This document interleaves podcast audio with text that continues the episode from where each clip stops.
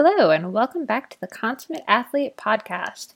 I'm Molly Hurford, and today my co host Peter Glassford and I are interviewing Reese Wells, who was recommended to us by Dakota Gale, who was actually on one of our previous episodes. Dakota, in all of his traveling around the country searching for adventure, stumbled upon Reese while he was doing this crazy bike ride called Keys to Freeze, where he rode from Florida to Alaska uh, which resulted in a lot of funny stories, a potential memoir, and a desire to go hiking instead of biking for his next big trip, uh, which is actually going to be another crazy adventure through Patagonia that he's starting in November. Uh, so, how does the 24 year old handle all of it? Well, we talked to him and found out what his training looks like. Lots of yoga and lots of, you know, focus on injury prevention in addition to tons of hiking and distance running, and of course, biking, since he does still love riding, even if he's not planning on crossing the country again anytime soon. So, give it a listen, and we hope you enjoy. So, I absolutely have to start this podcast by reading the little introduction that Dakota made for Reese to me. So, Reese, listen up. Reese is a great friend of mine I met on the road last year while he was riding from Key West to the northern tip of Alaska. He's also a badass writer and runner, as flexible as Gumby thanks to daily yoga and one hilarious dude. Rumor has it that he can do one armed push ups while reading James Joyce and sipping mate. So that's one hell of an introduction. I think we're, we're all wondering can you do one armed push ups while reading James Joyce? Um, well, a part of me wants to say if the book is propped open, um, then maybe but uh, not that. That was a few years ago. I've had a string of um, shoulder and wrist injuries that have really uh, decreased my upper body strength. Um, but I'm trying to get back into it. Um, and I'm not. I'm not a huge James Joyce fan. I'm more of a Stephen King, Neal Stephenson guy. Um, nice. Dakota made me sound like more of an intellectual than I actually am.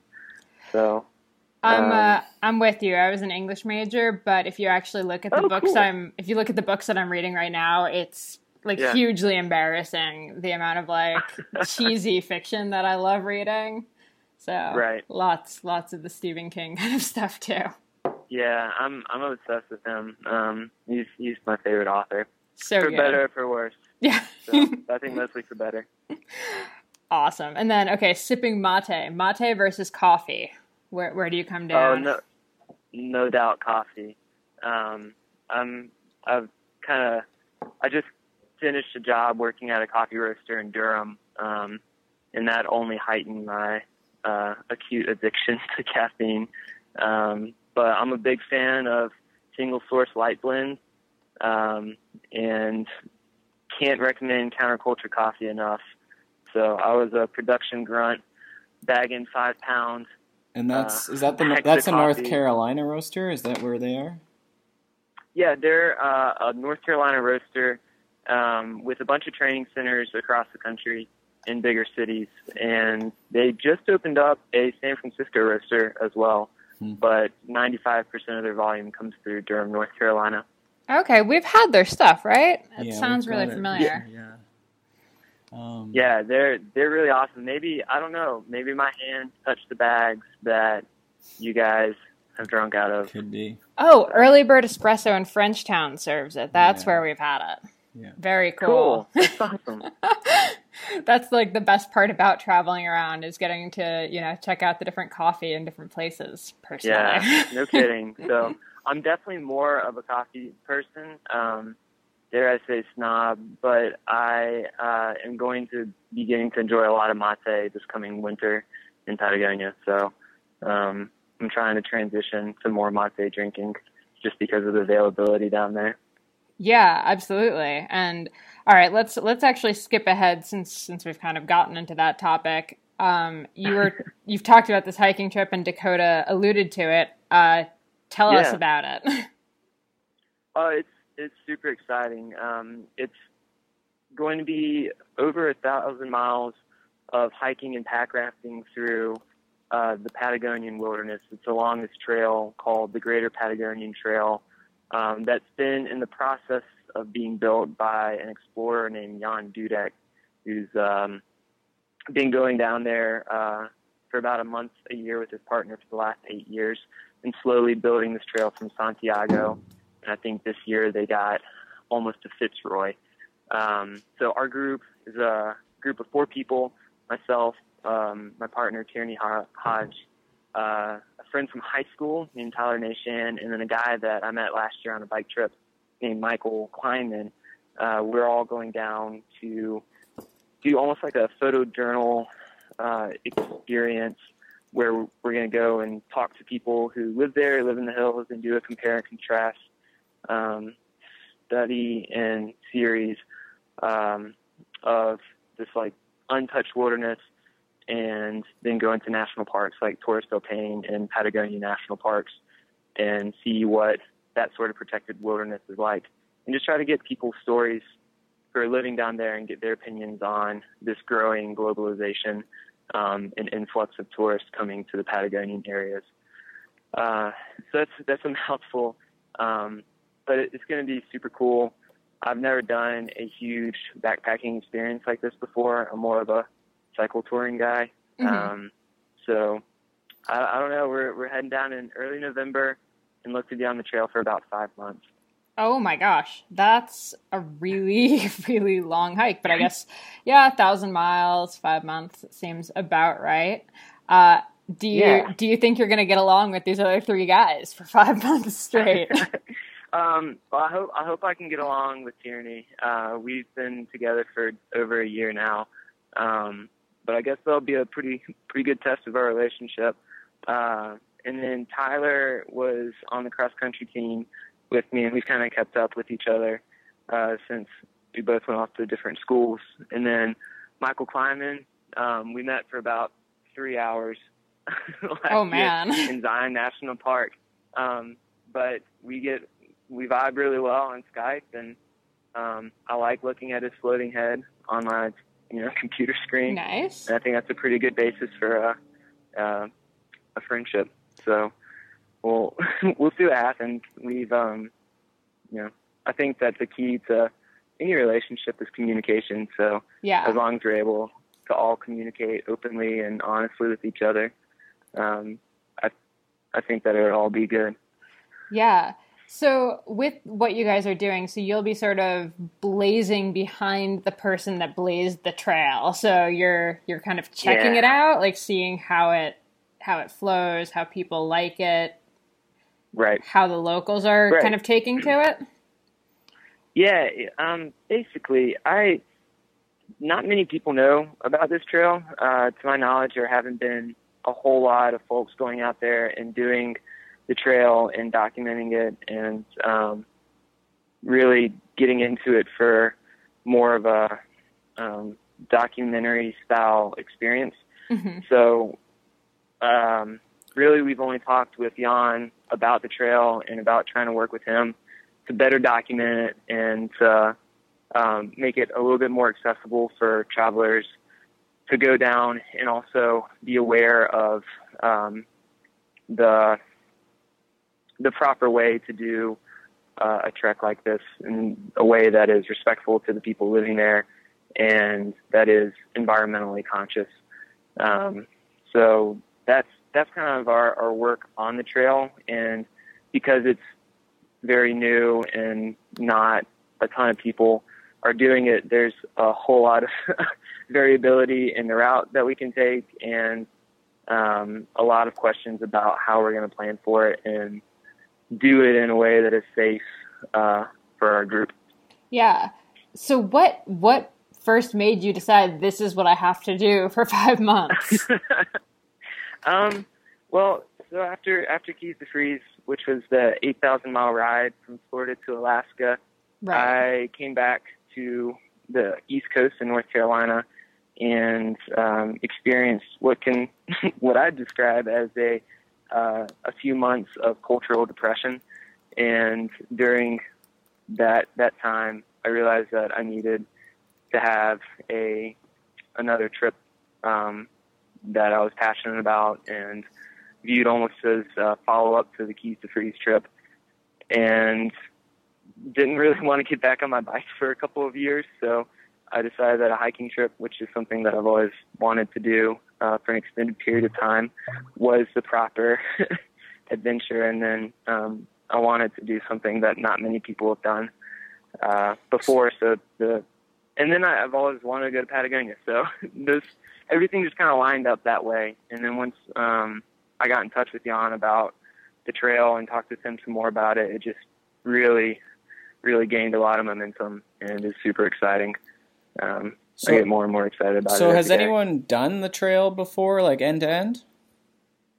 Uh, I think a few people have. Uh, Jan has a Wikiexplora page, which says that there's a few people who have done it. I'm not sure how many, but we won't be the first people to to do the majority of the trail. We're actually not starting at the trailhead uh, near Santiago because of uh, timing reasons. We want to do a lot of rafting, and so um, to do that, we need to be at like uh, fifth of the way down the trail in November so that we can catch some snow melt and get on the river.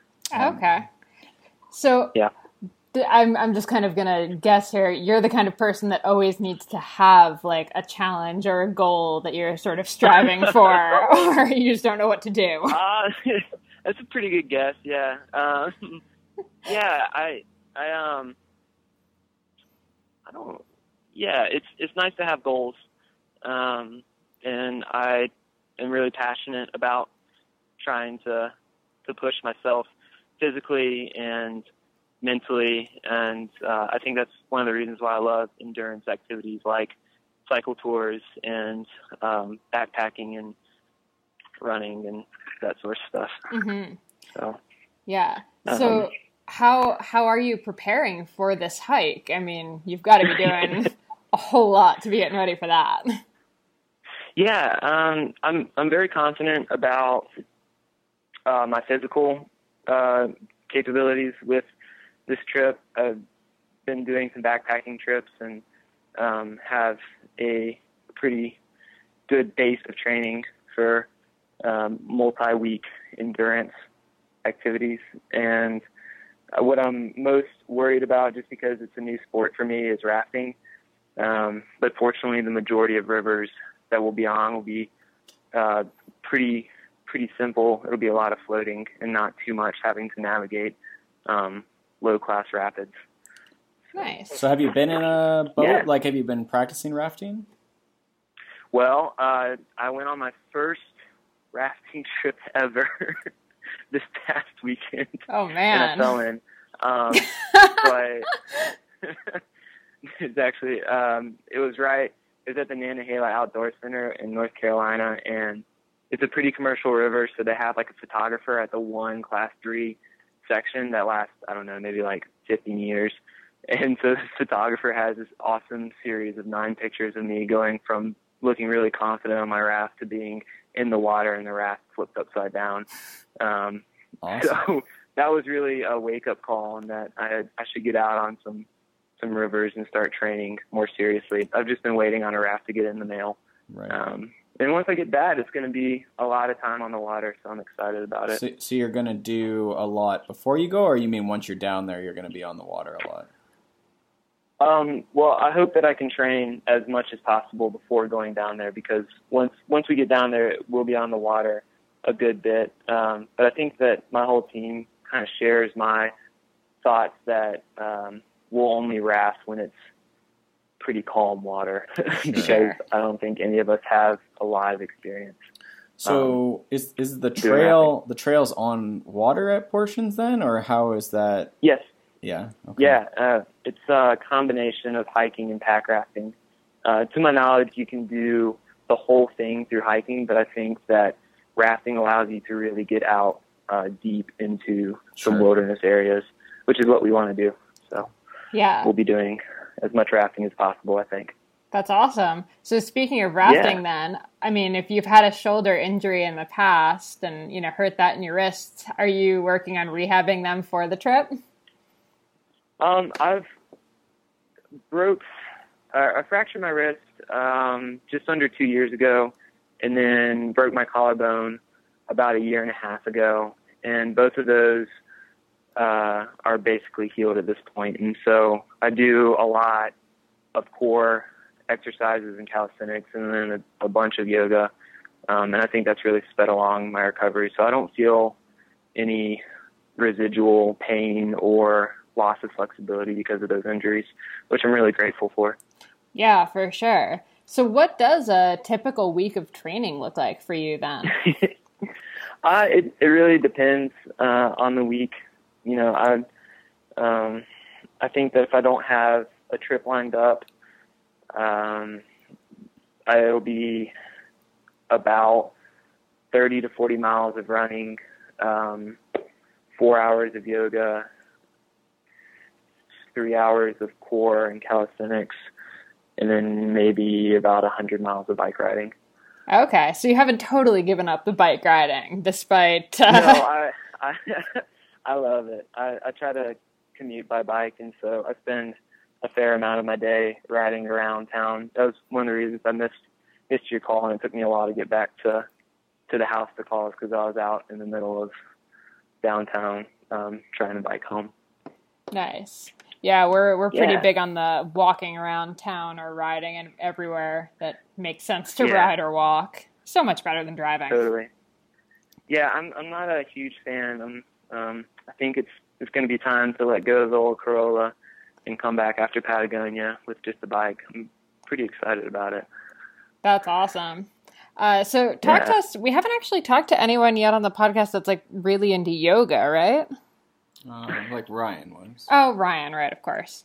But how did you get into yoga. yoga? Was it more like as an injury prevention thing, or did you just fall in love with it? Well, uh, so it's I've been doing yoga since I was 16. Uh, right now I'm 24. My birthday's in a month, um, and I hated yoga for the first six months.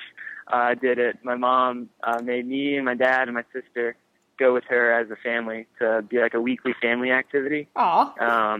because I was, you know, in my angsty stage, and my sister was in her angsty stage, and uh, it was a nice way to spend an hour without, you know, talking to each other and really Mhm. bond over yoga. So the first six months uh, were super hard, and I didn't like it, and then all of a sudden, just something clicked, and I fell in love with it, um, and there, I just saw huge, huge improvements with my running because of it, and I wasn't getting injured as much. Um, so when I was in college and looking for any excuse uh, I could find to not, you know, focus on classes, hmm I started. Um, uh, I did a yoga teacher training and learned a whole lot more about how to teach yoga and how to improve my personal practice without uh, going to a studio, and have really taken that with me since graduating from school, and uh, still do it as often as I can. Um, Do you, so I, do, I do you love do it. any It's a huge teaching? mental and stress uh, reliever for me, um, and it makes me feel really good too. Nice. Uh, yeah. Yeah, like Peter was just saying, uh, do you teach at all, or is it just kind of you wanted to do teacher training just to improve your own practice? Uh, I teach my friends, but it's hard with my lifestyle right now for not really hmm for establishing myself in a studio, just because a lot of studios want their teachers to be around for at least a year. Yeah. And, uh, I haven't haven't given myself that opportunity since leaving school. Um, but I really hope that you know in a year or two, if I decide I need to be in a place for a year, that I'll be able to get involved with the studio and pick up teaching again. Yeah, it's. I mean, it's pretty rare to see male yoga teachers, so I imagine there's at least some demand for it. The couple I've worked with have been amazing. So Yeah, it's it's a really cool experience being um, in the front of the class and directing students. I really enjoy it. Uh, when I was in school, I had a good community who let me teach, you know, ten or fifteen people for free every week, um, and that was that was really awesome being on the other side of the mat.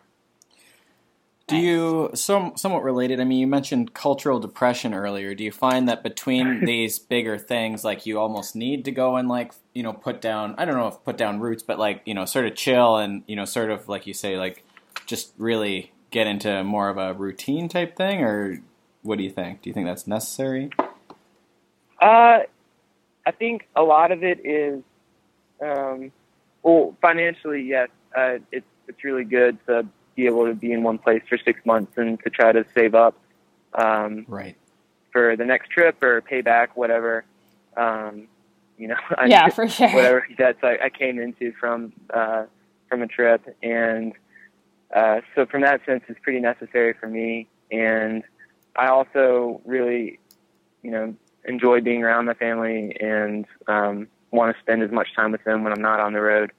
Uh, so coming back to North Carolina um, has been kind of my mo in between trips, and I think at times it can be hard to be back in um, in a hometown just because uh, I feel like I've changed a lot and maybe don't identify as much um, with with my hometown as I used to but it's really good to to see family. Um, I'm not sure what's going to happen after Patagonia. If I'll be back in North Carolina, uh, uh, I might try to move somewhere else.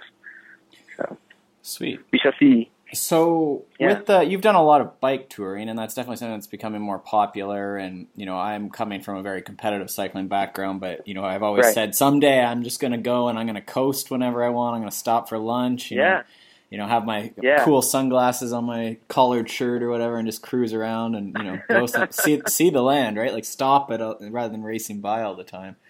I do not yeah, approve of this plan.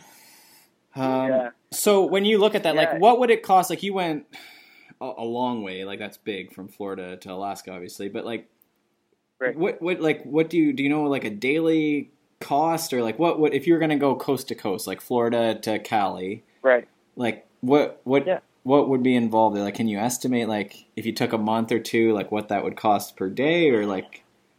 Sure.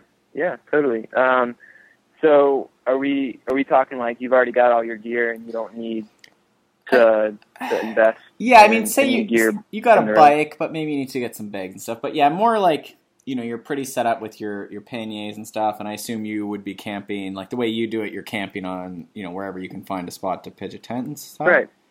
Okay. Sure. Um, so the way that we, we did Keys to Freeze uh, and the way that it was was different from our other trips in that um, we were involved with an organization called Warm Showers, which is like couch surfing for cycle tours. Yeah, I've heard so it's the, the same format as couch surfing. The only stipulation is that um, it's for cycle tours. So mm-hmm. the hosts typically know like what what needs you have as a bicycle rider, and uh, that typically just means that you know you've got like a shower and a really big pasta meal waiting for you um, if they're able to provide dinner. Uh, so we did warm showers and couch surfing, um, and also uh, a lot of times churches and community centers uh, are able to provide a place to sleep for the night. So, like in Texas, where we didn't have a whole lot of camping options that weren't just like big RV complexes, uh, we would call a church the morning of or the day before and say, hey, you know, we have uh, four cyclists coming through, and we would love if you could, you know, just let us crash on your floor for a night. Um, and a lot of times people would open their doors for us that way. And so it was a really cool opportunity uh, between warm showers and couch surfing, and then also getting involved with community centers and churches to meet people who live there and to get their stories and to talk with them about our trip. So awesome. when we could um, and did have the opportunity to stay indoors and get to meet people, we tried to take that. Okay. Uh, but when we got up north of Seattle, it basically became all camping, uh, which was just a really awesome and totally different experience. Um, but with Keys to Freeze, our, one of our goals was to talk with as many people as we could about their area and their environment, and then also rep the national parks as well. So it was really important to us to get to talk to people and get their stories. Yeah, and you ended up uh, writing, and I, I don't think you've had it published yet, but you ended up writing a manuscript based on the whole experience. So what's that about? Yeah. Uh, so the book uh, right now is just called Keys to Freeze, and it is um, it's about our trip, but it's a lot of uh, discussing the touring lifestyle and kind of the emotional work that comes from being on a bike, uh, not only with group dynamics and learning how to be be a team together, but also um, having the opportunity and the time and space to turn inwards and to really do some self work. Um, I know that the trip for me was a huge uh, positive experience for for getting to um, kind of explore some issues that I faced earlier in life, and um, it it just totally changed the way that I view myself and I view the world around me. And uh, so that was kind of reflection on that, with a whole lot of um, funny uh, anecdotes thrown in from our trip as well. So that's that's the book right now. I'm in the process of reaching out to agents um, to hopefully get picked up, and we'll see what happens. Uh, I've been told that it's a really tough market for memoir writers, but mm-hmm. I've got my fingers crossed. And um, if it doesn't look like anything's going to materialize this year, then I'll go through the process of hiring a copy editor and self-publishing um, in 2017. It's a cool idea, though. You hear a lot about you know meditation retreats and all sorts of stuff, right? Yeah. But definitely that. Yeah. You know, especially once, like you say, you get out and you're camping for a few days, and you know you maybe don't talk to the people you're with for the whole you know eight hours or whatever. You know, you just ride apart or whatever. Right. Like, you know, that definitely could be. You know, it's so rhythmic cycling. You know, right. just staring at you know the same horizon for hours. Like you would, yeah. you could definitely like. There's a certain point where there's just you, right? And um, totally. Yeah, cool. I yeah, think yeah, uh, it's really cool. I think what's oh, super no, okay. Uh, sorry. I think what's super interesting about that and then the Greater Patagonia is in both circumstances you you've had these crews assembled for it. So I guess how do you how right. do you pick the the crew for an adventure? Because I think so many people struggle with that. And you're thinking up, like crew as like the people you're, you're, going with because like you don't have yeah. you don't have support on this. Yeah, not like a support Yeah, crew. right. I mean like the the crew of people that you're doing it with. Because I mean. Yeah. I know that's got to be super hard just finding people that are going to be reasonably similar ability wise or at least like Right. aren't going to get emotional about not being the same ability. So yeah, Yeah, how did you pick um, that team? So, yeah, so with uh, Keys to Freeze, it was it just came together really organically. Um, my best friend from college, Brady Lawrence, and I came up with the trip together, and then um, my best friend from uh, previous bike tour I did on Bike and Build, um, I invited him along before Keys to Freeze was actually a thing. I was just joking with Tyler about it, and he was like, "Oh yeah, totally, I'm in." So Nice. uh, it was me, Brady, and Tyler, and then Brady's partner Rachel uh, came, and then we actually had two other people join on from uh, Key West to San Francisco, and then um, we had different goals halfway through the trip, and so they left, and we continued on as a group of four.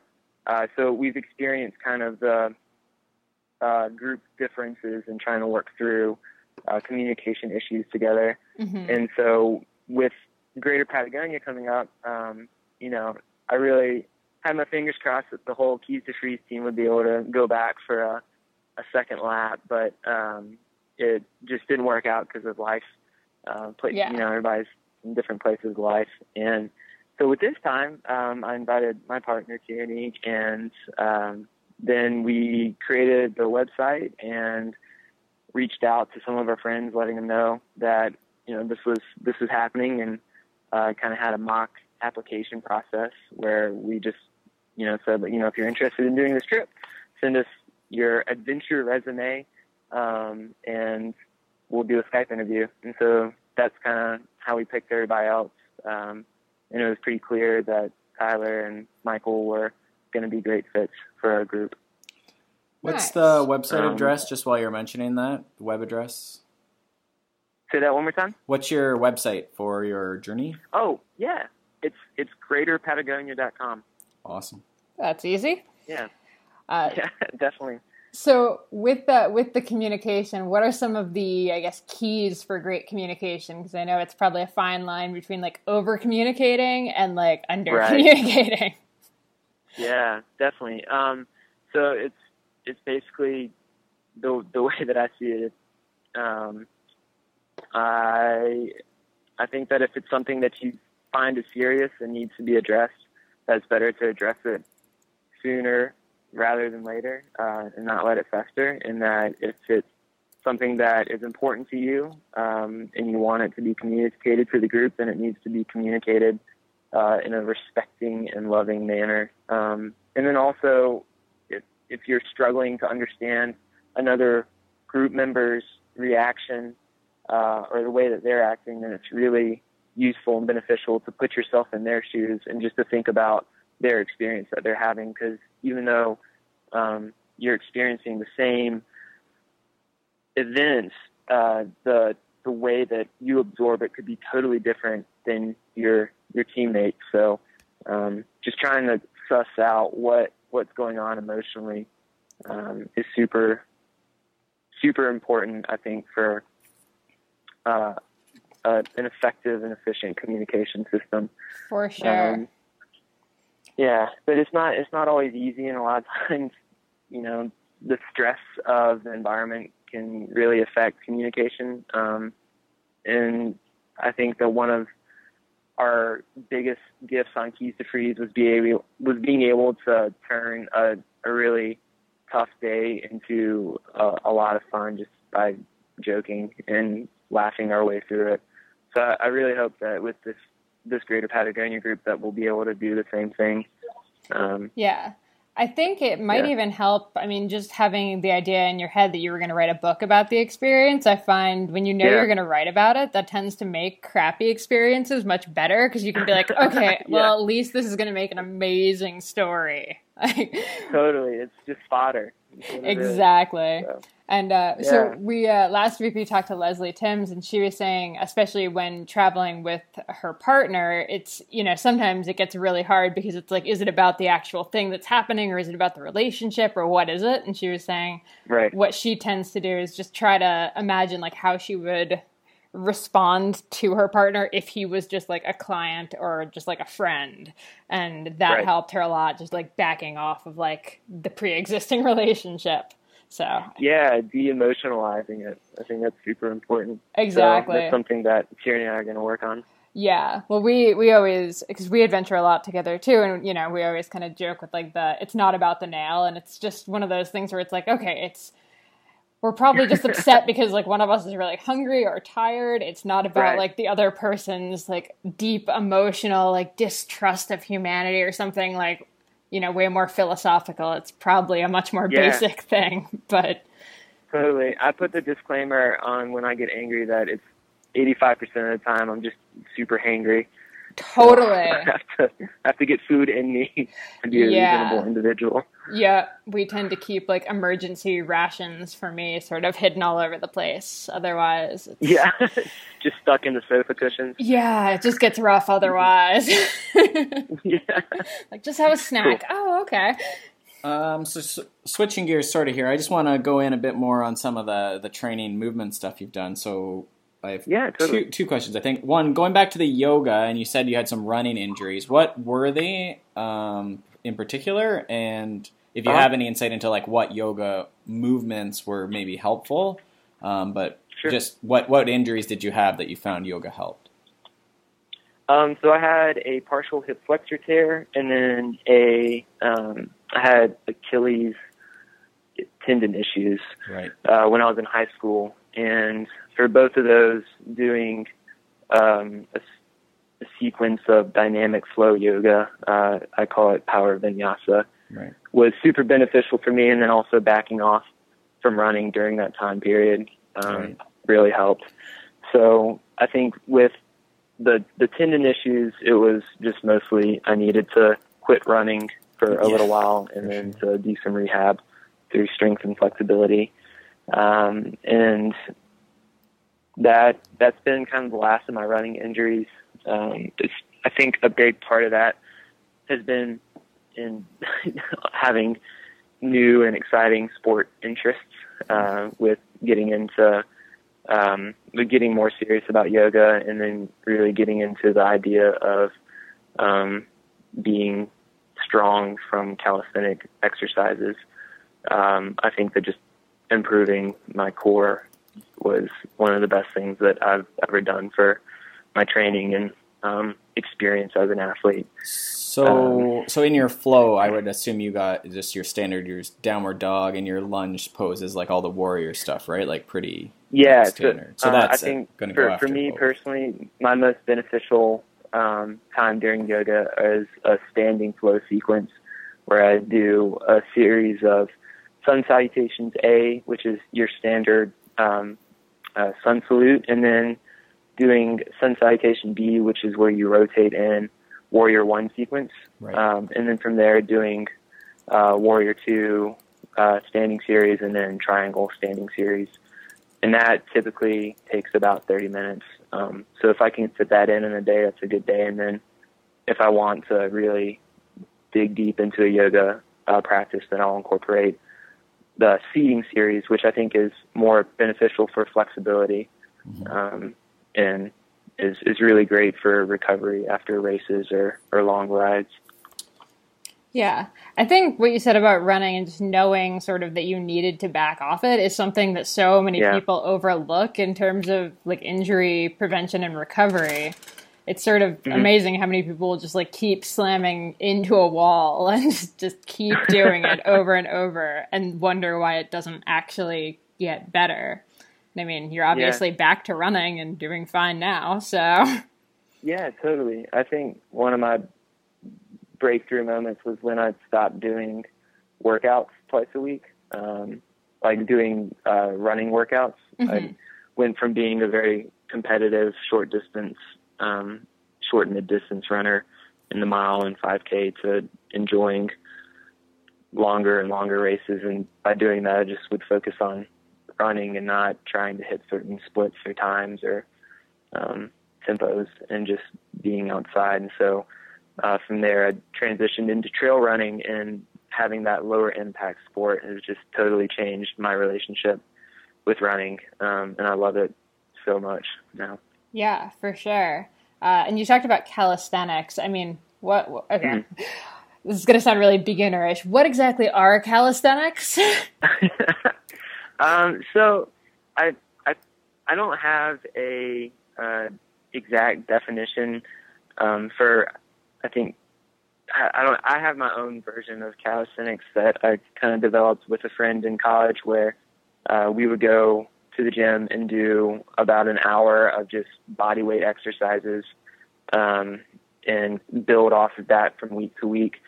And it's just a ton of um, high reps with very little rest in between sets.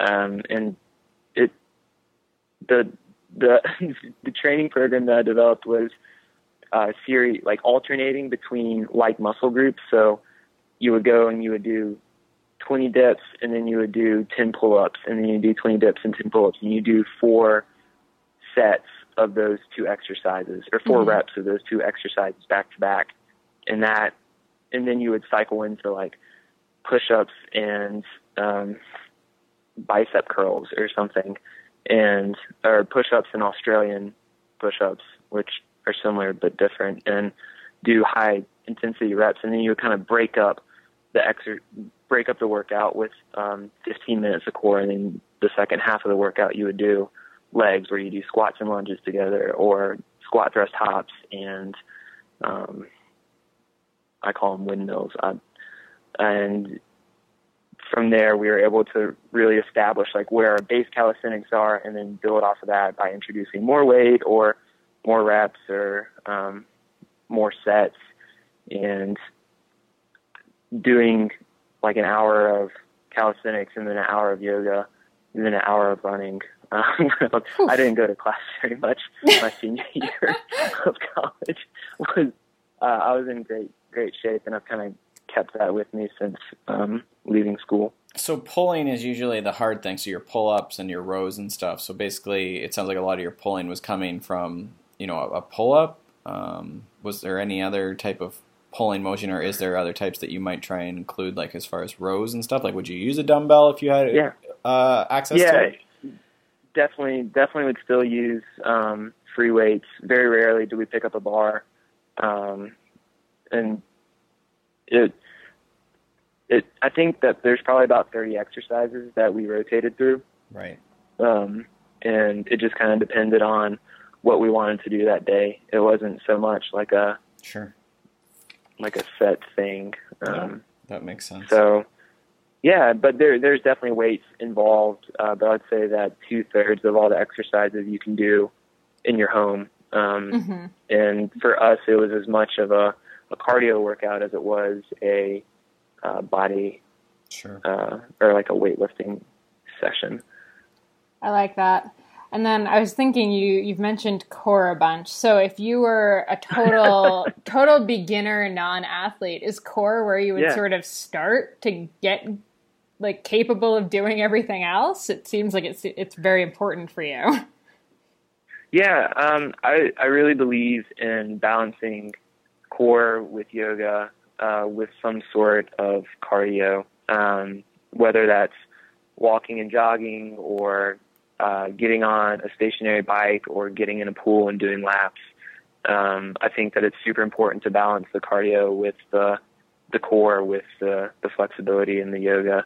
Um, but for core specifically, I love doing plank and I love doing um, variations on abs that get your upper abs, your lower abs, and then your obliques.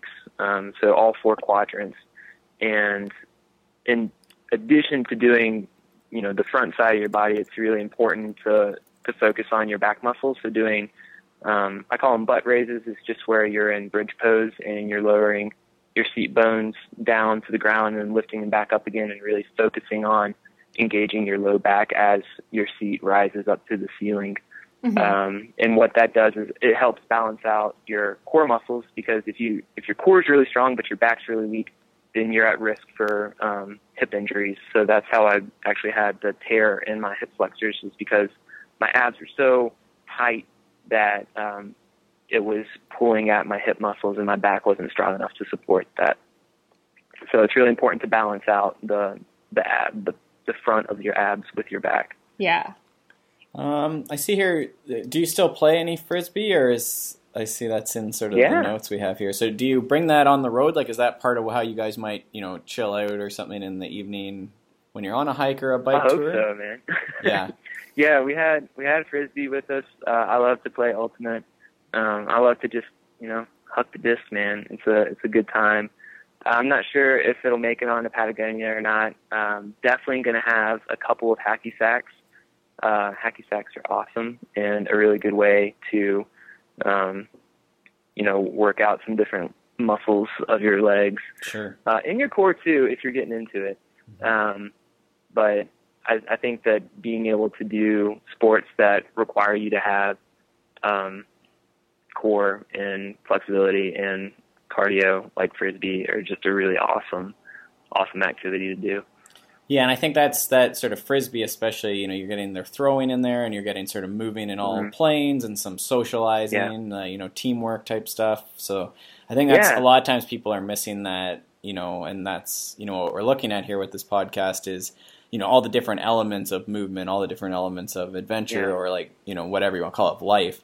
Um, and I Right. think that's definitely like a lot of this stuff is really solo, especially anyone with an endurance background. So it's always Right. interesting when we see people who are doing you know group tours or you know really love team sports or, or whatever right because usually people are either really into your like hockey baseball team sports type stuff or they're endurance athletes right so finding Yeah. finding what's their entry points into the other world i guess right Yeah, totally. Um, and I, I, I can't recommend playing playing frisbee enough. And if you've never thrown a frisbee before, don't let that intimidate you because it's, you know, it's a steep learning curve. But once you get there, it's like totally opens up your world. So Mhm. go out there and yeah let the bee for an hour. Yeah. Yeah. yeah And it feels like something you can do and suck at and not really feel bad about it because you're still just Yeah. like playing in a field, right? Like it's it's Yeah. not really that yeah, bring your embarrassing. Let the dog bring the frisbee back to you. See, we need a dog. yeah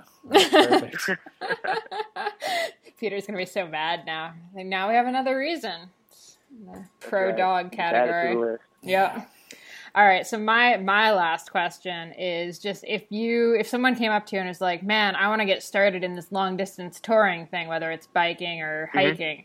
What's what are a couple pieces of advice you'd give them before they just like get on their bike or like put on their backpack and just go? Yeah. Um, well, I I think that a big part of wanting to get into um, the the lifestyle of touring is, you know, making it happen.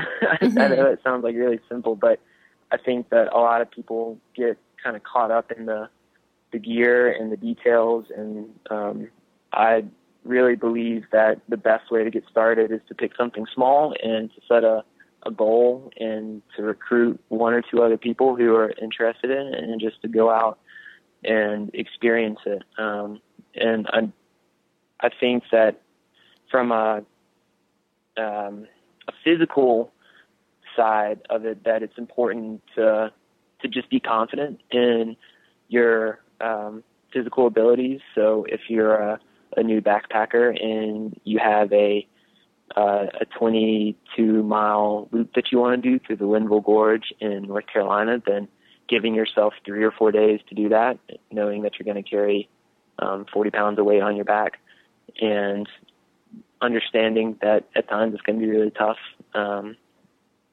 is is really important. Just having realistic expectations for what you can uh, do just starting out.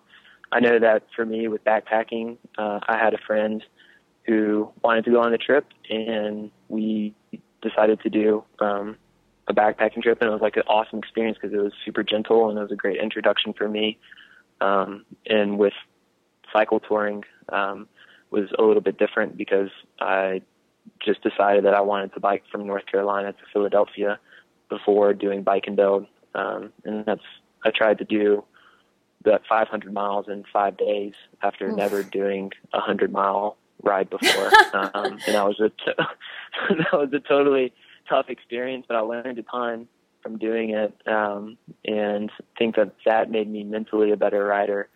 Um, so maybe I just contradicted myself right there, but I think that the biggest thing is just like saying, you know, if you know you want to do something, then just say like, yeah, I'm going to do it, and then make it happen. Um, so setting realistic goals and expectations for yourself is the best way to get started. Yeah. Um, no. And then reaching out to your support system saying, hey, I want to go backpacking. I don't know anything about backpacking. Is there anybody who wants to come with me? He knows more than I do. Um, so that, that helps a ton. Yeah, no, I really like that. I think a lot of people get really hung up with this idea of like it needs to be a 60 day trip or it needs to be this long to make it count, but there's nothing wrong yeah. with starting, you know, starting with the two day trip and seeing how that goes and what you need and right. kind of figuring it out from there. Yeah. Um, yeah. Yeah, very cool. I, I definitely agree. All right, I think uh, I think that's about it, and it's we're about at the fifty minute mark, which is our usual uh, cool usual time. So thank you so much for chatting. It was awesome to uh, yeah. to get to know you and finally connect. Yay! yeah, thanks Molly. Thanks Peter. Thanks so much for tuning in to the Consummate Athlete podcast. We hope Reese has inspired you to start planning your own adventure, however long or short that may be. Uh, in the meantime, you can check out all of the show notes for this podcast over at consummateathlete.com. And of course, if you have any comments, questions, or suggestions for new guests we can have, uh, feel free to tweet at us at Molly J. Hurford and at Peter Glassford. Thanks so much and talk to you soon.